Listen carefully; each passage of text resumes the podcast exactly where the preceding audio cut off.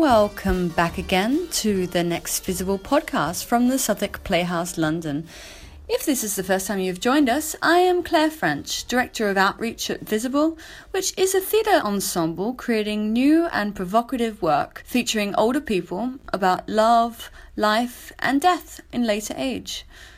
I'm rather excited to bring to this online domain a post show discussion that I had with Roundelay director Anna Ledwich and movement director Diane Alison-Mitchell about their close collaboration in realizing this fierce and physical new play by Sonja Linden.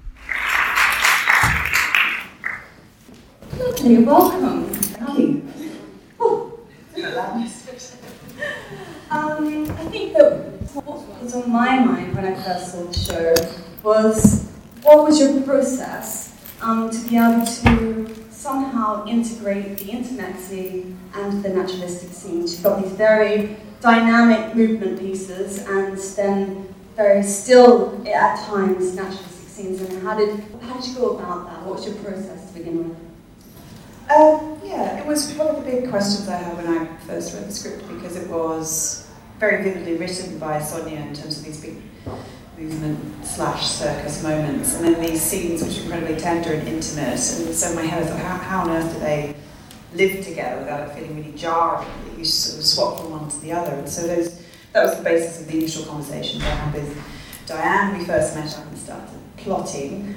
Um, yeah, thinking back, how did we sort of work through it? I guess um, part of it was trying to bring um, a movement language into rehearsals really, really quickly. So for the first, well, for the first week, in fact, it was discovering, yeah, first two weeks, discovering the parameters of the, the, the actors we had and the movement that they were up for or could do. And it began that way in terms of constructing the intimacy. This was an organic process in terms of how we went out of them and then into scenes, because the scenes themselves are quite straightforward, but then we'd find elements out of the movement work that informed the scenes kind of quite unconsciously. So what felt like a, I don't know, people might disagree, but what felt like it was a huge um, sort of block in my head in terms of how the two come together began to sort of work through quite organically. Would you agree with that? Yeah, I think I'd add to that. I think, I think really what was our anchor for some of the intimacies were the scenes so they were guiding us. So whenever we were coming out of a scene or when we were going into a scene, then those two things would start to inform the intimacy. And I think we had a lovely anchor in them, in that we had this circus motif. So we had the narrative and want to keep driving the story through those breaks in between, um, but also play around with the fact that we sort of are in our circus and start to define what that was for us and in relation to all the characters. What was the first moment that really worked for you during your process where there was something in perhaps the movement scene which which linked back with the straight scene? Yeah, I think the first week we just played with the actors physically for every morning for the first week and um, I remember the one of the things, things we did was look quite closely at, um, we did like a workshop on touch. So we set some clear parameters around where we wanted to touch on each other's bodies, what we wanted to touch each bodies with, and different ways of touching. And then we explored, or they explored with their scene partners, um, all those various ways of touch. And I remember um, very early on that um, Annie Firbank and um, EJ, who played Evelyn and Daniel, they had a way of sort of connecting and moving and touching together, which was quite different to um, uh, Enzo and Doreen, who were playing Gina and Frank, who straight off the bat, they were just in there and very close and very passionate. And you could start to see a sort of movement language coming out of that and how they might fit into the scenes. And also there was a wonderful moment where we explored touching with different parts of the body and two of the male cast were touching with their cheeks and rubbing their cheeks together. And I remember I turned to, to Anna and said, I think that's something. And I think there's a place for that in there somewhere. So it sort of started to just reveal itself to us through the processes that we'd put in place to explore the work. Yeah, I mean, I think that, that what you set up in the first week was very clever because there was one exercise you called it, ba- I think, banter, in which one actor would just make a physical offer and the other would have to counter that. And so what evolved after that was a whole range of physical movement, which were, you know, sometimes these hilarious non-verbal conversations, um, sometimes quite moving, sometimes quite passionate. So the sense of how two human beings interact with each other without words was was quite useful just again in how it would inform the, the actual scenes that were, were written. So it all began to sort of bleed in, in in quite useful ways. Did this help the actors also form their characterizations? Did they start to dialogue with one another?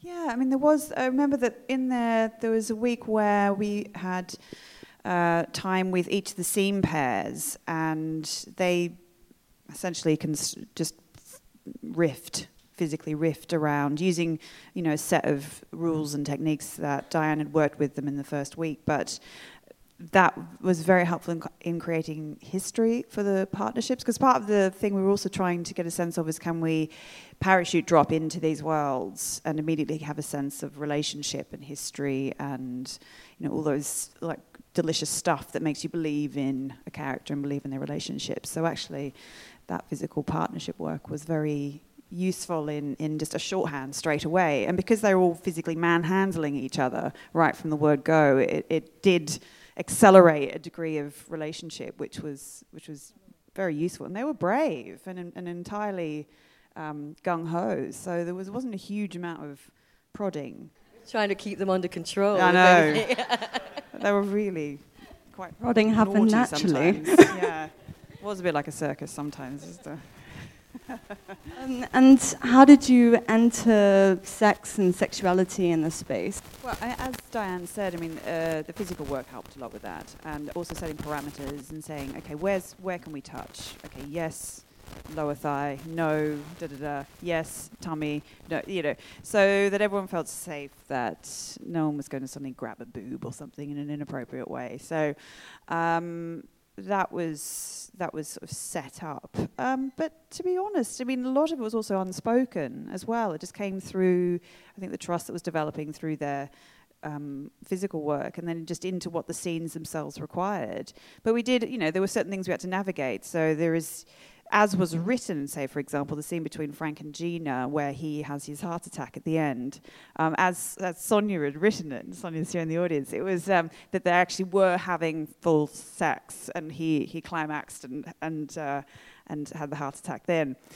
And so there were certain practical things we had to go, okay, so. okay, so, you know, we're in the round. There's no furniture on the stage. Uh, we're going to deal with pulling down trousers and oh, and then there's the whole underwear thing and da, da, da. But actually, through the through the through the work, we discovered that that he could have his heart attack without having to, you know, literally do the act as such. It conveyed the sense of the idea and the intensity and the passion, the sense of the desperation, the need for these two to connect one last time without necessarily having to go the full um, Monty. So um, there was certain, um, there were certain uh, you know interesting conversations to be had around certain moments. On the opposite end, you know, the scene between Evelyn and Daniel. Um, you know, well, I don't know. Can we say about the one note that we gave to Annie was. It's just no, I've never given ever in my life. Don't come so quick. That was uh, that, I've never given that note before, but um, um, yeah. Yeah.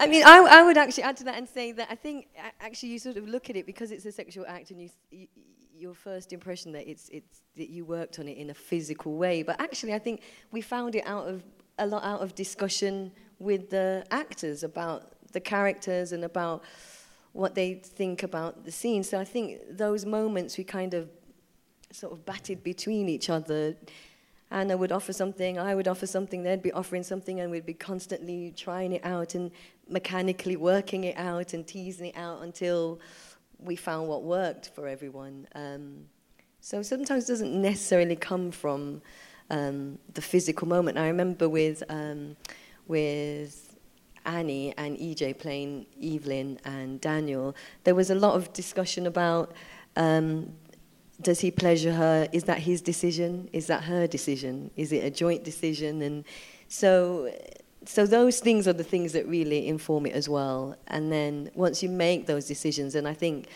the physical response to it can come quite quickly. Yeah, pun the pun.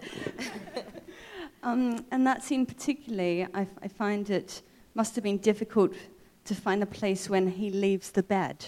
Because if he were to leave too early, then you start to think that he might be using her.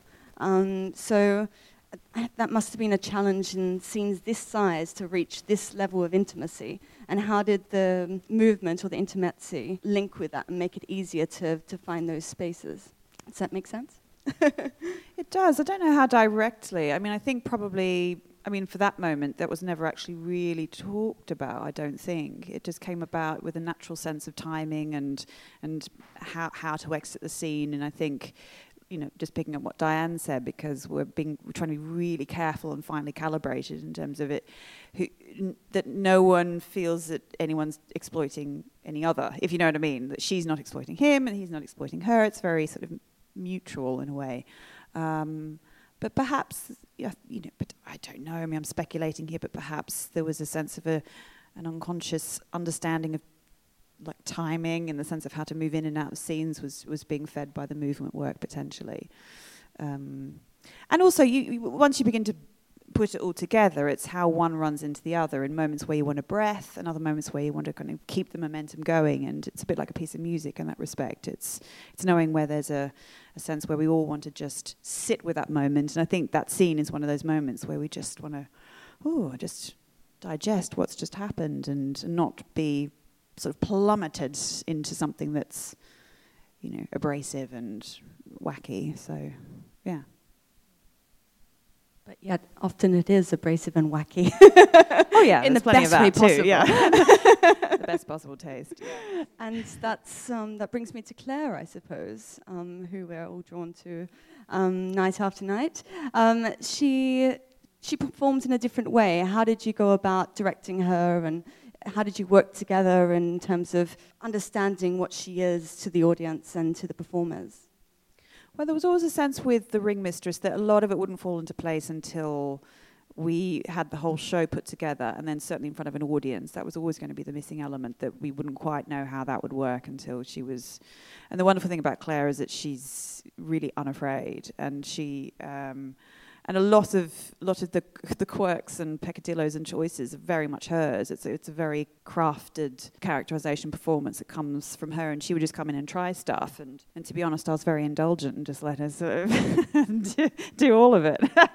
um, and just at certain points, just go, okay, we know we we need to now move on.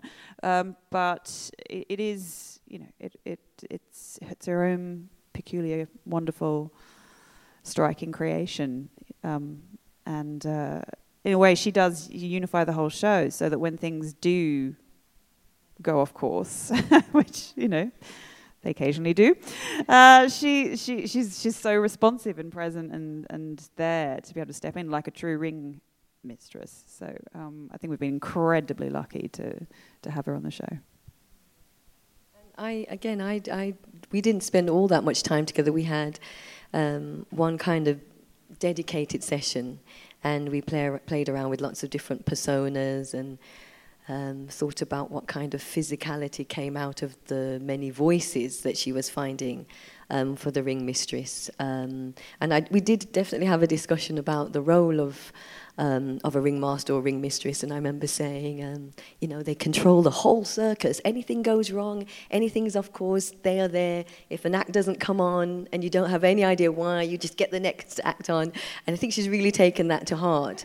And um, it's been incredible watching um, audiences slightly nervous um, at the presence she has, and, and, and, and she really is running it as um, a ring mistress, and I, and I think it really adds a lot to the show.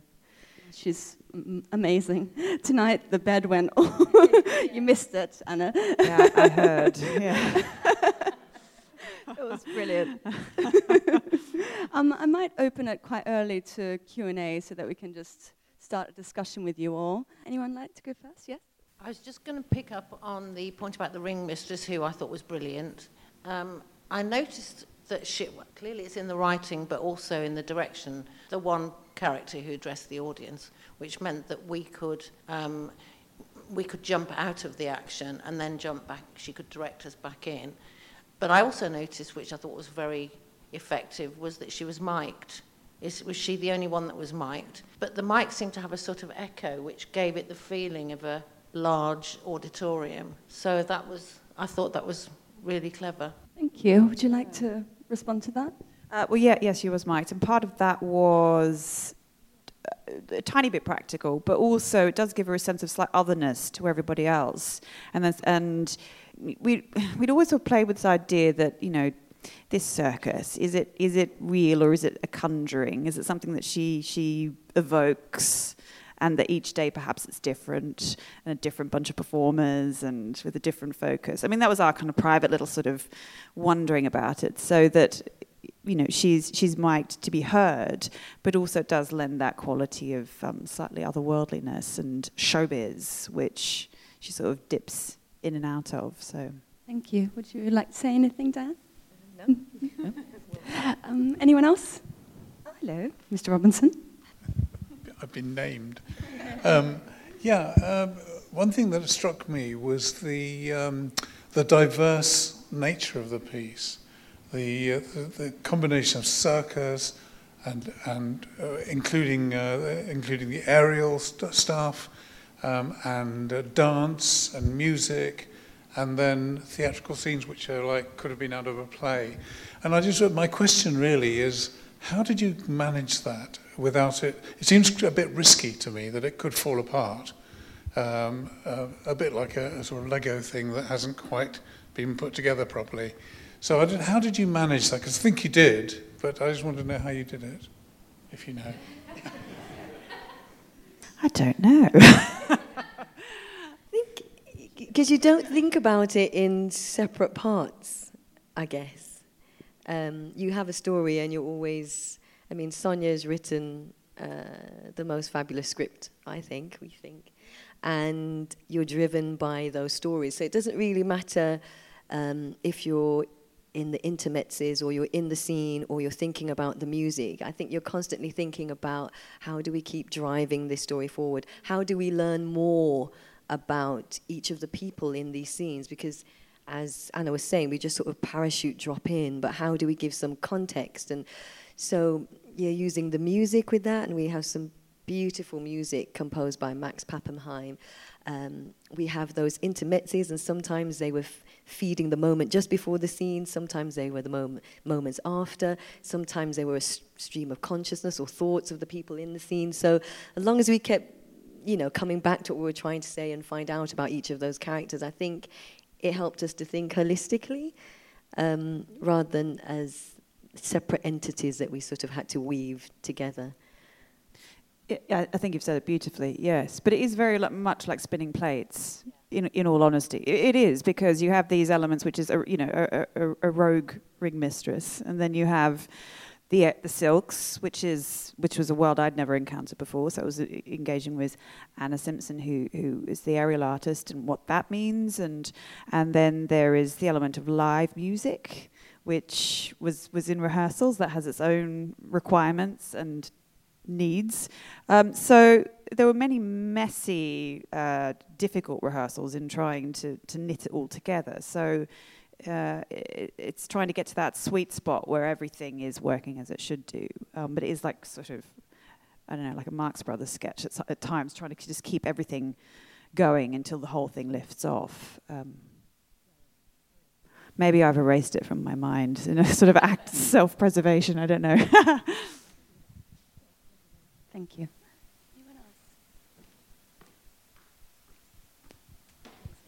Um, the uh, oh hello, uh, the scenes, um, well, the kind of in between scenes where you had the cast coming on and sort of doing some steps, especially at the end where they had particular, uh, particular kind of dances that they were doing. Were they uh, things that you developed with the cast, like through sort of workshopping, or was this something that you kind of brought in? as through like research from somewhere. Does that make sense? Is that a good question? They're written into the script. Oh, cool. They're in uh, the script. The, the specific steps Not they the doing. steps, but the, yeah. the dances. Cool. Um, And did you like work them out with the cast as you went, like as a sort of workshop, like kind of developing yeah, them with well, them? we, well, like, w- t- t- s- yeah, they're different for different ones. So, for example, we had um, a slow lambada, or what I call a lambada zouk. It's known in South America. Uh, into into the that was written into the script, um, and we did spend some time looking at that and thinking about it. And I decided to throw them a challenge and say, I want you to create your own. Um, because I didn't think we had the time and the space to really get the essence of that movement. And so we watched it and picked out, well, I picked out some of the things that I thought were key things, and they did too. And they sort of made their own version of it. Um, and then um, with little ceilidh at the end, uh, it's written in the script that all the relationships have to spend time together in the dance. We see all the couples. So um, that was more choreographed. Um, and then the waltz was driven more by we're trying to demonstrate this world of chaos that is starting to develop in the character Betty's mind and her needing to understand and rem- remember the things she needs to remember. Um, but we wanted to start it with something. It was written into the script that there was potentially a waltz there, um, but we wanted to set up something really soft and light before going into this playground suddenly all of a sudden. So, um, and that so that was a little bit more choreographed, but then with no particular. Well, there was actually partnerships written into that in the script. We needed to see her with her two husbands. So Yeah. there's a bit of improvisation. There's a bit of choreography. Um, some of it's written into the script. Some of it's led by what we're moving on to next. So there wasn't a fixed mes- method. I think each one had its own um, requirements. Yeah, it felt very much like they kind of owned the steps. That's why I was curious to see how they how they got there because it felt like it came quite organically from them, which was nice to see. Yeah, well, we had to had to had some real drilling rehearsals, um, but but most of the time, certainly at the end with the ceilidh, we felt that you could we could just Yeah. enjoy it and it not be about that. Yeah. Um, whereas the waltz, it was a bit more about the steps. Um, we had a lovely moment with our, uh, we have a little hora, like a Jewish hora dance at the beginning when there's a wedding. And uh, everyone loved that and did it really well. And they did it very, very diligently. and we said, well, it doesn't really happen like that in weddings. You know, people just sort of join in when they want. So my note was, along with don't come too quickly, was mess it up a bit, mess up the dance. And then it got so, so messy, we had to like, okay, rein it in, and you, you need to respect what I told you to do. Um, so, um, yeah, so they, they're all different, and they each had their own life in a way. Thank you. Anyone else? Hear there's some more movement students here that might have some questions. Mm. no, I won't push you. Anyone else? Okay. I'd very much like us to put our hands together for Anna Ledwich and Diane Alison-Mitchell. That brings us to the end of another Visible podcast. We're beginning to get a little sense of this new aural landscape and indeed very interested in continuing this engagement in the wake of the show. Do get in touch with us at info at visible.org.uk if you have any burning ideas about what you think should be next on our radar. For now, I bid you farewell.